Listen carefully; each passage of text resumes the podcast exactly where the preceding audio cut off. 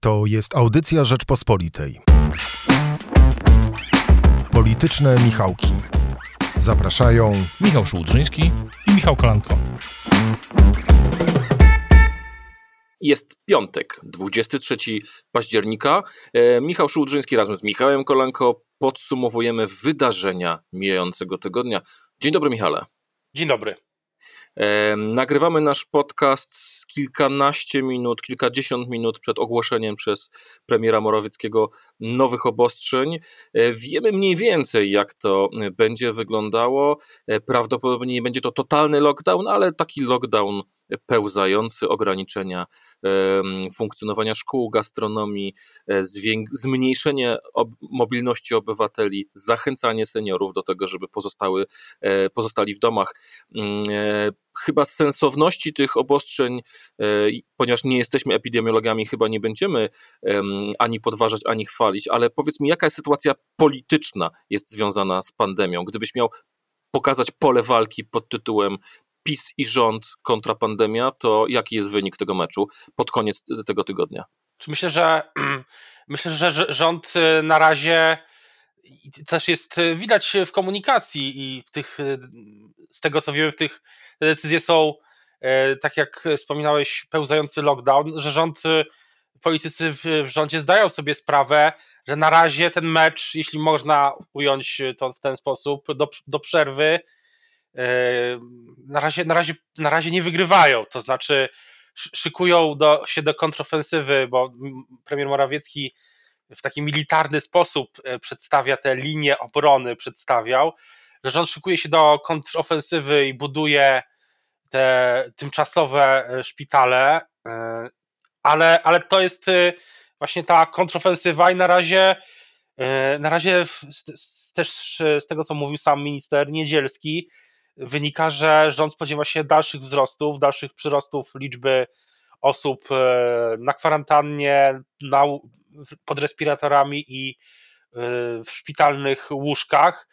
E, więc na razie, na razie daleko do opanowania tej sytuacji. Myślę, że to jest e, jedna warstwa, a druga jest warstwa polityczna. No, też... Zatrzymajmy się moment, na może na moment przy tej komunikacji, dlatego że e, ty rozmawiałeś wczoraj z ministrem Niedzielskim, który powiedział, no tak, szkoły stały się głównym rozsadnikiem w tej chwili koronawirusa, a tymczasem minister edukacji, pan Piątkowski, przekonywał, że szkoły nie wpływają źle na rozszerzanie się e, epidemii.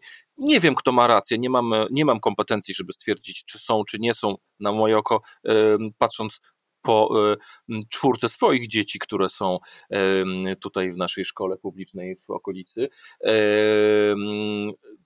mam wrażenie, że ten system nie działa w pełni, e, przez to, że co chwilę któryś z nauczycieli jest chory, albo któryś z uczniów, albo jakaś grupa jest zamknięta. Nauka już jest w tej chwili fikcją, e, ponieważ jest bardzo dużo nauczycieli albo chorych, albo na zwolnieniach. No, w Piątkowej Rzeczpospolitej pisze o tym Asia Ćwiek, w regionach to jest nawet po kilkuset lekarzy w każdym z, z województw, e, kilkuset nauczycieli, ale um, wróćmy do kwestii właśnie komunikacyjnej, czy tych sprzecznych komunikatów e, nie jest zbyt dużo. W piątkowej gazecie prawnej e, Andrzej Duda mówi, no właśnie przez tych, którzy nie noszą maseczek trzeba będzie e, zrobić lockdown, a sam mówił, że maseczek nie nosi, bo nie. No, to jest, to jest bardzo dobre, dobre pytanie. Moja, moje wrażenie, jeśli chodzi o rozmowy, rozmowę z ministrem Niedzielskim, bo rozmawialiśmy w programie Rzecz o Polityce na stronie Rzeczpospolitej i w wszystkich platformach podcastowych Spotify i tak dalej, jest ta rozmowa. Y, rozmawialiśmy dosyć długo. Y, mam wrażenie, że minister mówi to, co rzeczywiście się dzieje na tyle, ile może, bo nie jest politykiem i nie jest też nie jest politykiem partyjnym i nie, nie traktuje, nie mówi tego wszystkiego w kategoriach spinu politycznego, takiego, tych takich gładkich politycznych zdań. Więc co, co do szkół, no, więc, więc wydaje mi się, że to jest na pewno mm, myślę, że na plus y, dla, dla rządu, bo chyba Polacy nie oczekują teraz y, politycznego spinu, tylko właśnie komunikatów, co się dzieje i co trzeba robić, żeby ratować swoje zdrowie i życie. Jeśli rząd ich y, nie będzie dostarczał albo będzie w tym niewiarygodny, to skończy się dla wszystkich nas jako, mówię to z całą odpowiedzialnością, tragicznie. To jest jak... moje pierwsze wrażenie, jeśli chodzi o samego ministra, bo wcześniej to była moja pierwsza tak. rozmowa z nim na żywo i myślę, że nam, myślę, że też to, że on ma taki inny sposób komunikacji, w sensie taki bez takiej emfazy wielkiej, jak to było u ministra Szumowskiego, to też może być dobrze odbierane w tym sensie, że e, nie ma wrażenia zbyt wielu emocji, a emocje chyba, emocji chyba rząd e, teraz po prostu nie może e, pokazać. No więc właśnie, bo e, choć piątek, pod koniec tygodnia wszyscy żyjemy e, nowymi obostrzeniami, żyjemy wyrokiem Trybunału Konstytucyjnego dotyczącego aborcji. Do tego wrócimy zaraz, ale też nie można zapomnieć o początku tygodnia i o jakimś e, absurdalnym powiedziałbym wręcz z punktu widzenia tego nieustannego wzrostu zachorowań, e, chocholim tańcu e, rządzących i opozycji, e, walce o 24 godziny mm, wcześniej czy później, kiedy ma być procedowana ustawa o specustawa o leczeniu koronawirusa, to PiS się z tą ustawą spóźnił, to PiS przełożył o jeszcze jeden dzień głosowanie. Ona została ostatecznie przyjęta w, w czwartek po południu. Sejm zajmie się, Senat zajmie się nią już w poniedziałek, ale tyle oskarżeń, ile padło pod, wzajemnie ze sobą. Potem mieliśmy wystąpienie premiera Morawieckiego, który miał taką strategię mm, wzywania do solidarności społecznej. No jak to wszystko oceniasz? No, nie da się tego oceniać bez tego kontekstu wszystkich tego, tych wydarzeń w tym tygodniu i też e, tej decyzji decyzji dotyczącej aborcji. No, myślę, że jeśli, że, że premier Morawiecki no, wybrał, tak jak napisałeś kiedyś w tym tygodniu zresztą, że, że wybrał taką strategię, no, która jest w zasadzie jedyna możliwa, bo ta solidarność jest potrzebna, a z tego co ja wiem i też, e, to też, też z tego co ja wiem, to te wewnętrzne badania PiS, które są e, bardzo dobre i to zaplecze analityczno-socjologiczne e, dostarcza, myślę, dobrych, cały czas dostarcza dobrych danych, E, wskazuje, że Polacy chcą e, właśnie ponadpolitycznej zgody, a nie chcą takiej politycznej wojny i takiego zbijania punktów. Niestety wydaje się, że w, w tym tygodniu po obydwu stronach była taka próba zbijania tych punktów, bo z jednej strony opozycja e, z jednej strony opozycja, ale z drugiej też premier i, i rząd, który przypomina wypowiedź Borysa Budki wy, wyciętą z kontekstu zupełnie jakie to ma dzisiaj E, e, znaczenie, czy opozycja jest wiarygodna, czy nie, skoro opozycja nie podejmuje dzisiaj żadnych decyzji,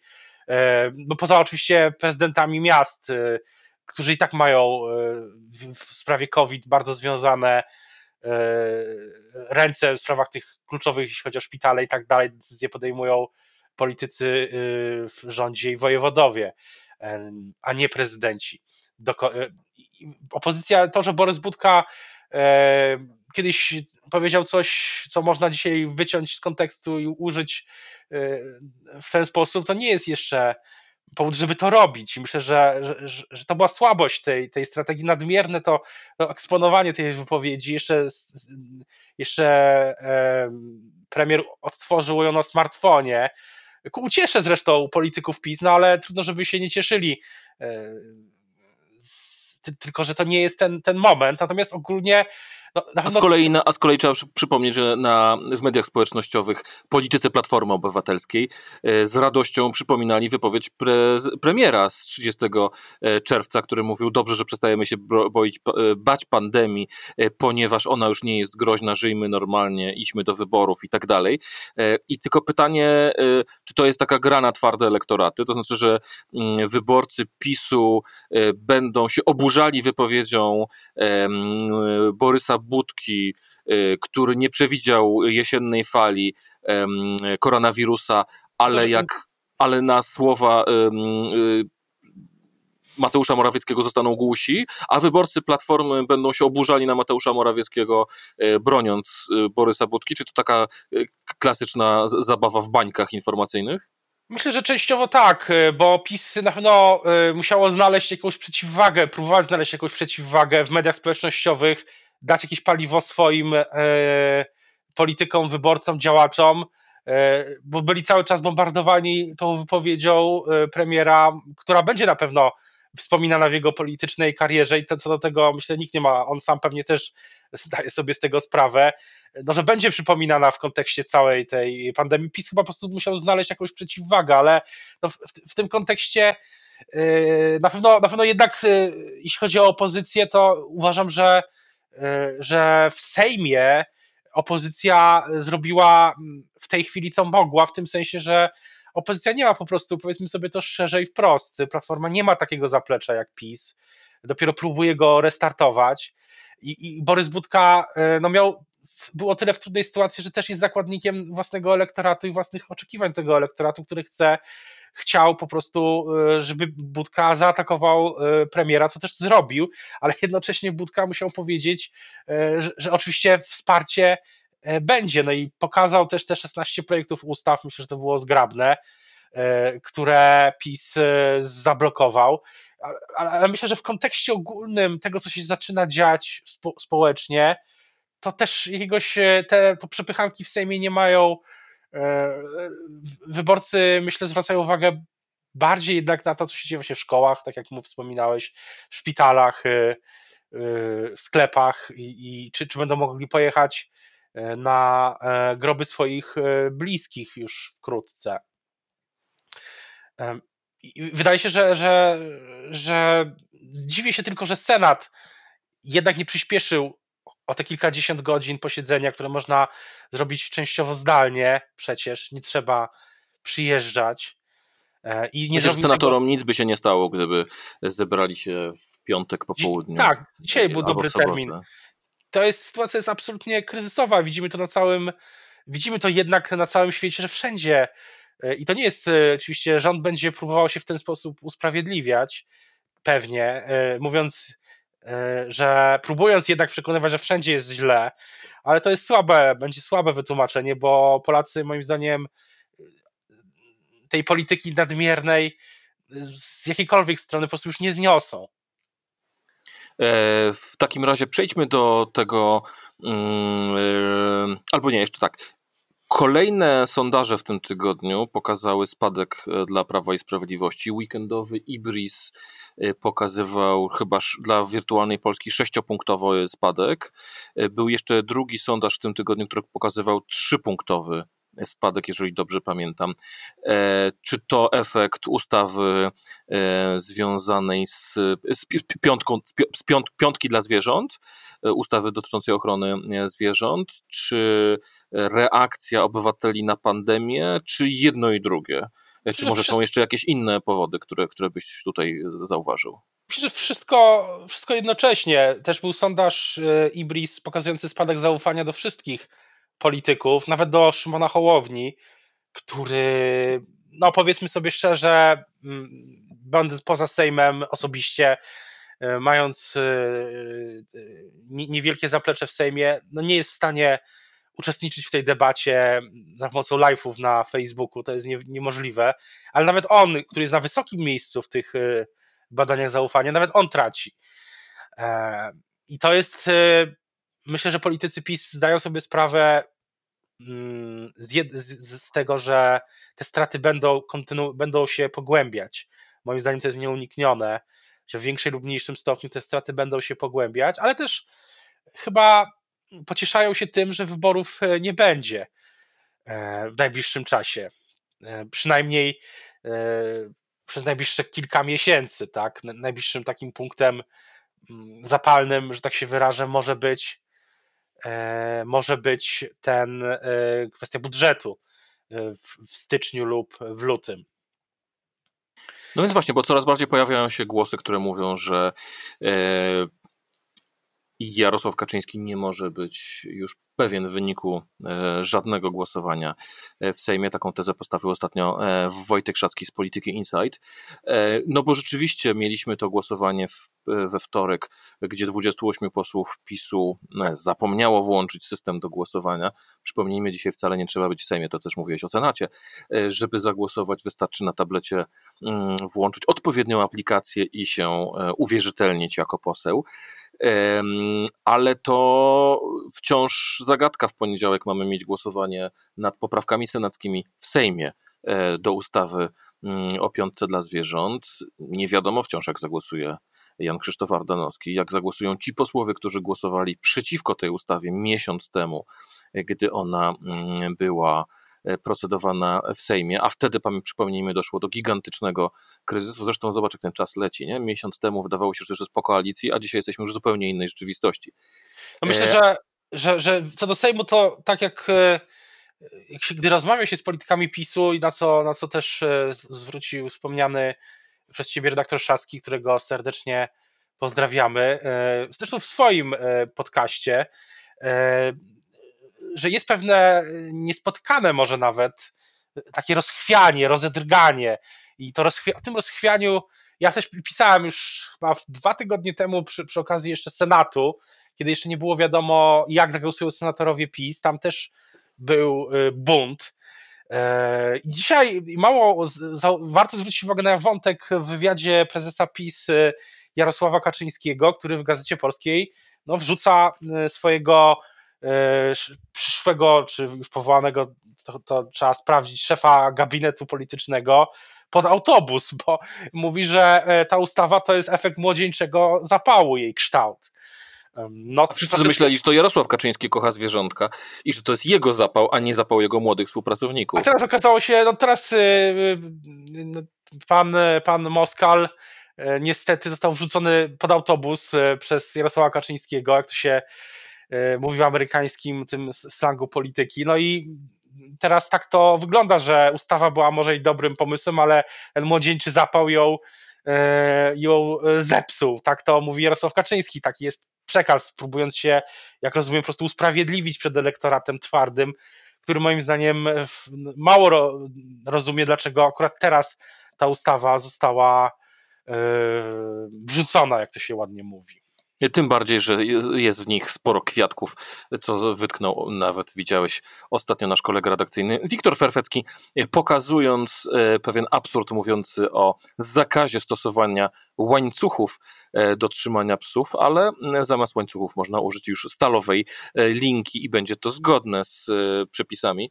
W związku z tym tak to jest, gdy ustawa jest zbyt szybko robiona, ale czy to nie jest twoim zdaniem taka trochę Mm, paradoksalna sytuacja, że PiS y, po raz kolejny szybko przepchnął jakąś ustawę. Wtedy, gdy ona była, Jarosław Kaczyński dokonywał bardzo ostrego szantażu moralnego, mówiąc, kto jest przeciw tej ustawie, nie jest prawdziwym człowiekiem, jest złym człowiekiem, nie jest cywilizowanym człowiekiem. A dzisiaj mówi, ach, to ci ta młodzieńczy zapał polityków e, młodego pokolenia. Czy to się e, trzyma kupy? Nie, myślę, że nie. Myślę, że od już w czasie kampanii prezydenckiej o tym e, szeroko wtedy rozmawialiśmy, pisaliśmy.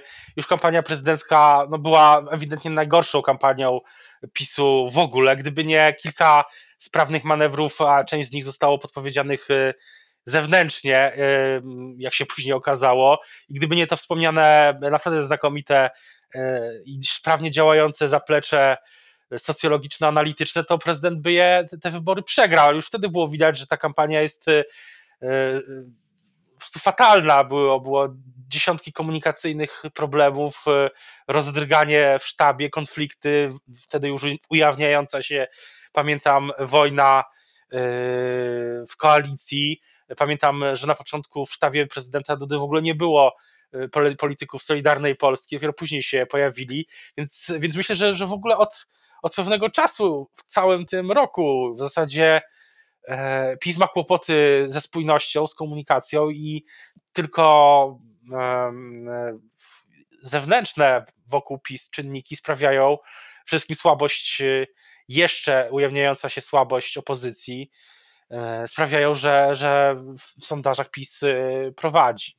No, jak mówisz o kampanii mm, prezydenta Andrzeja Dudy, nie można zapomnieć, e, że według sprawozdań finansowych, które wylądowały e, w, tym tygodniu, w zeszłym tygodniu w Państwowej Komisji Wyborczej, e, zostały ujawnione. Andrzej, sztab wyborczy Andrzeja Dudy wydał trzy razy więcej pieniędzy niż sztab Rafała Trzaskowskiego, a nie były to jedyne pieniądze na kampanię prezydenta, bo przypomnijmy, zaangażowanie całego rządu, no i plus bagatela 2 miliardy e, dla telewizję publiczną, która robiła wszystko, żeby pokazać, że tych pieniędzy jest warta.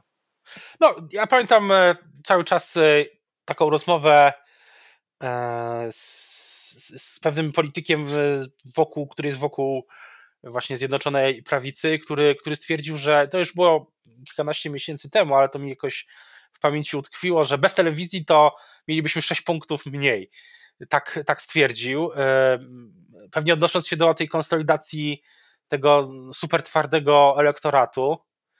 E, no ale to na razie, na razie telewizja to wszystko tkwi w, w, na tym samym poziomie, jaki znamy z kampanii, czyli takim no, wyjątkowym, myślę, e, w świecie mediów mm, w ogóle. Michale, chyba teraz e, nie możemy nie przejść do e, wydarzeń wczorajszego popołudnia, ale też dzisiejszej nocy. Przypomnijmy naszym słuchaczom, po decyzji Trybunału Konstytucyjnego odbyły się protesty E, środowisk proaborcyjnych e, przed Trybunałem Konstytucyjnym, przed siedzibą Prawa i Sprawiedliwości i przed mieszkaniem e, lidera Prawa i Sprawiedliwości na warszawskim Żoliborzu. Czy to jest nowa oś sporu w tej chwili? Czy teraz jesteśmy świadkami rozpoczęcia totalnej wojny Mm, ideologicznej, no bo bez względu na to, czy ktoś jest zwolennikiem czy przeciwnikiem e, tej decyzji Trybunału Konstytucyjnego, chyba wszyscy są świadomi tego, że oznacza ona a e, historyczny przełom, e, to jest zmiana po raz pierwszy w tej ustawie od 97 roku, czyli od 23 lat, e, gdy, gdy nie, gdyby funkcjonowało obecne prawodawstwo. E, a co z tym się wiąże? E, żadna ze stron tego sformułowania nie lubi, ale ja uważam, że ono jednak jest pewnym wyjaśnieniem, a mianowicie jest to koniec pewnego kompromisu aborcyjnego. Najpierw chciała go zerwać lewica, ale zablokował ją Trybunał Konstytucyjny właśnie w 97 roku orzeczeniem E, wydanym przez Andrzeja Cola, który zresztą wczoraj, e, co ciekawe, mm, podzielił argumenty obecnego Trybunału Konstytucyjnego, e, ale prawicy przez 23 lata nie udawało się zaostrzyć przepisów antyaborcyjnych. Stało się to wczoraj za sprawą decyzji Trybunału Konstytucyjnego. Wojna? Na pewno zaczął się nowy, nowy etap, bo z jednej strony y, w samym obozie Zjednoczonej Prawicy no wiele osób y, uważa, że ta decyzja, a na pewno jej timing, to, że akurat pojawia się teraz, jest po prostu czymś katastrofalnym i fatalnym. E, chociaż oczywiście nikt nawet na ofie dziennikarzom tego nie powie, ale takie mam wrażenie, że, że nie wszyscy w PiS są zadowoleni, że ten temat się pojawia akurat teraz, no bo on po prostu niż, sprawia, że, że to społeczne zaufanie, które jest potrzebne między różnymi grupami społecznymi wobec rządu i wobec obozu władzy w tej właśnie chwili, gdy rozmagamy się z kryzysem, którego świat nie widział od 100 lat e, i w którym nie wiemy do końca, w ogóle, czy jest wyjście z tego kryzysu, e, na ile uda się w ogóle pandemię opanować, nawet nie tyle mówię w perspektywie kilku tygodni, ale w ogóle w perspektywie miesięcy czy lat, no w tej akurat chwili to zaufanie między ludźmi i zaufanie do obozu rządzącego e, ze strony e, tego wielkomiejskiego, ale nie tylko, bo przecież czarne protesty w 2017 e, sprzed kilku lat czarne protesty sprzed kilku lat były też protestami nie tylko wielkomiejskiego elektoratu, ale przecież też protestami, które się pojawiły wszędzie, że to zaufanie i, i się niszczy i i to jest, to jest problem, bo im bardziej, im mniejsze to zaufanie, tym też mniejsze, mniej skuteczne będą te wysiłki rządu, moim zdaniem. A im mniej skuteczne będą wysiłki rządu, tym niestety może być tak, że, e, że, że tragizm tej sytuacji będzie jeszcze większy. Jest to błędne koło w jakimś sensie i myślę, że z drugiej strony w, PiS też są głosy, że no wreszcie się udało załatwić sprawę, którą e, PiS obiecywał od bardzo dawna i sam Kaczyński też w wywiadach mówił, sugerował taką, zapowiadał to. Krzysztof Sobolewski w, w lipcu czy w, sierp, w sierpniu chyba, już po kampanii, e, w jednym z wywiadów Krzysztof Sobolewski, czy jeden z najważniejszych polityków PiS, których opinia publiczna mało zna, zapowiadał też coś takiego na jesień, że, że, że wiele osób w PiS no, jest zadowolonych, że udało się to, to zrobić, że ta, że ta, że ta, ta decyzja została wydana. Natomiast ja uważam, że, że, że, że na pewno przez to ta, ta sprawa będzie jednym z tematów przyszłych kampanii wyborczych, kiedykolwiek one będą. Bo ja już e, im, im częściej rozmawiamy, tym, e, tym mam wrażenie, że tym bliżej jest e, tego, że te wybory jednak nie będą za trzy lata, tylko wcześniej. Tutaj wracamy do problemu zaufania, o którym zaufania do państwa, które e, wprowadza pewne obostrzenia. W ostatnich dniach mieliśmy rzeczywiście wzrosty. W środę to było 10 tysięcy, e, we wtorek, e, w czwartek to było 12 tysięcy, w piątek Ministerstwo Zdrowia poinformowało o 13,5 tysiącach nowych zakażeń, czyli no, wypłaszczenia nie widać. No właśnie, a jaka jest Twoim zdaniem najsensowniejsza strategia do budowy tego e, zaufania, bo, bo przy tak spolaryzowanym społeczeństwie e, decyzje rządu będą zawsze odbierane jako e, polityczne. Ja lubię śledzić politykę w Izraelu. Tam, gdy był lockdown i wprowadzono na przykład ograniczenia dotyczące manifestacji, przeciwnicy premiera Benjamina Netanyahu uważali, że to lockdown jest wprowadzany po to, żeby uniemożliwić e, protesty przeciwko e, skorumpowanemu premierowi. Mam wrażenie, że teraz może być tak samo. Wszelkie utrudnienia zgromadzeń i tak dalej, i tak dalej będą odbierane w kontekście utrudniania przeciwnikom wyroku Trybunału Konstytucyjnego zabrania głosu e, na ulicach, a z drugiej strony mamy bardzo sprawną narrację Konfederacji, która mówi żadnych obowiązkowych maseczek, żadnego lockdownu, e, przejdźmy e, od przez to razem na wzór szwedzki, nie zamykając gospodarki. Także o to zaufanie, moim zdaniem, będzie bardzo trudne. Jak, jaką ty widzisz tutaj szansę? Znaczy, szanse zostały, wiele szans zostało zamkniętych. E, pamiętam e, też e,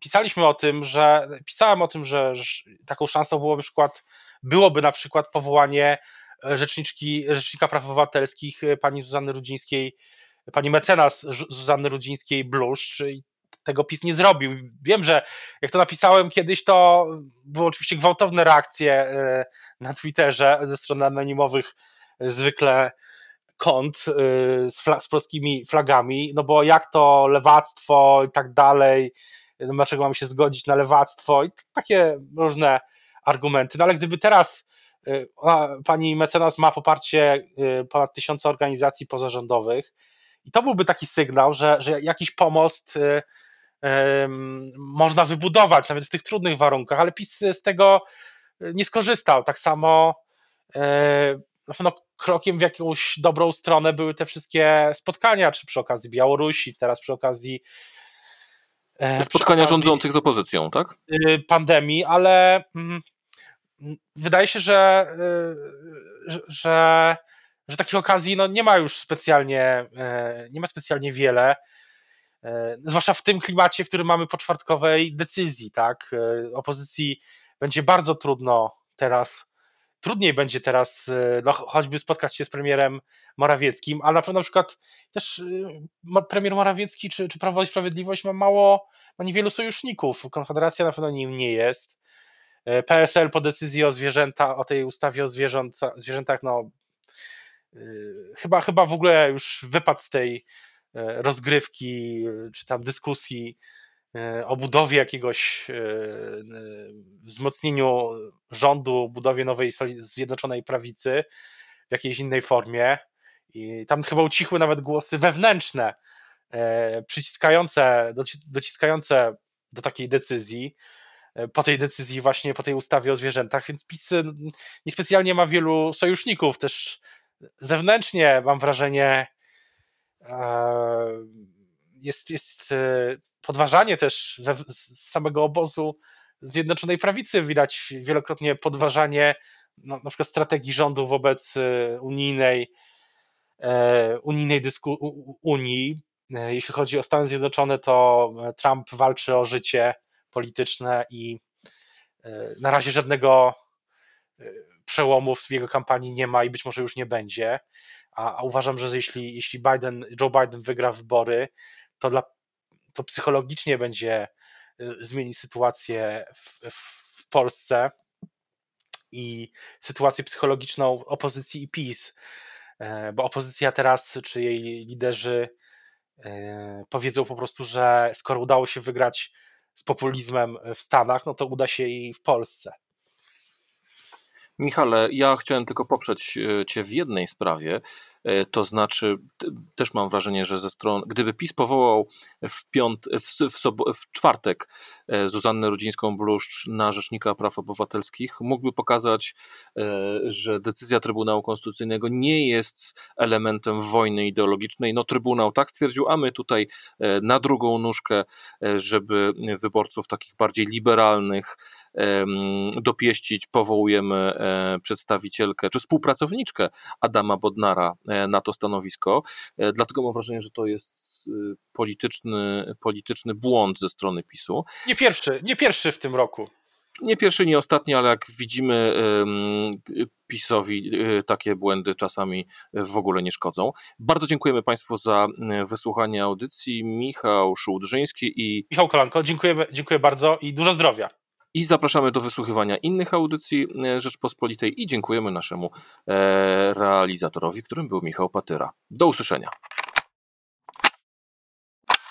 Słuchaj więcej na stronie podcasty.rp.pl. Szukaj Rzeczpospolita Audycje w serwisach streamingowych.